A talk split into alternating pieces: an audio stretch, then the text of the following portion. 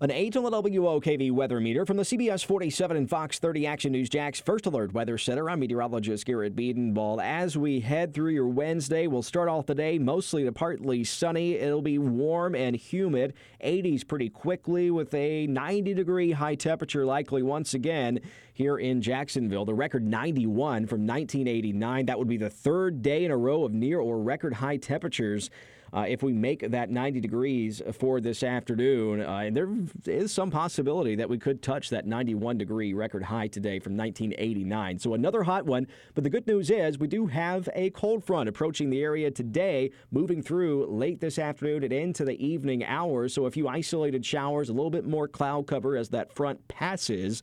And then winds turn out of the north and northeast behind the front to the north of it, in, in other words and then it'll become breezy at the beaches. So, first to the north and lingering through the south, it'll be milder for longer.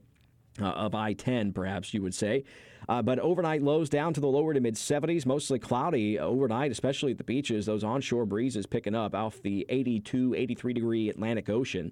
Thursday, partly to mostly cloudy, a few scattered showers moving in off the Atlantic. Still pretty breezy, 10 to 20 mile per hour winds there with higher gusts. Highs in the upper 70s to near 80 degrees, so cooler than average slightly, especially close to the I 95 corridor and the beaches. Slightly warmer in the low 80s, well inland west of Highway 301. But mostly cloudy still at times on Friday. A few sh- uh, showers moving in off the Atlantic with easterly winds and high temperatures rebound to the low 80s, mid 80s Saturday and Sunday, back to the upper 70s. So start the weekend, on Saturday, we'll be timing out another front approaching the area. Partly cloudy with a few scattered showers and thunderstorms, especially in the afternoon and early evening. Then that front passes Saturday night into early on Sunday south of Jacksonville. So we'll turn partly sunny to mostly sunny, breezy north winds at 10 to 15 miles per hour, and cooler back to the upper 70s. So the Jags game, as of right now, with the timing of the cold front, looks to be primarily dry with that front to the south of downtown in time for you to watch or go downtown to watch the Jags at 1 o'clock on CBS 47, and that's where the game will be on TV. So in the tropics, not tracking much either. Uh, in the First Alert Weather Center, not much going on. The Gulf of Mexico, Caribbean Sea, Southwest Atlantic, or Central and Eastern Atlantic doing fine. The next named storm of the 2018 Atlantic hurricane season list would be Oscar.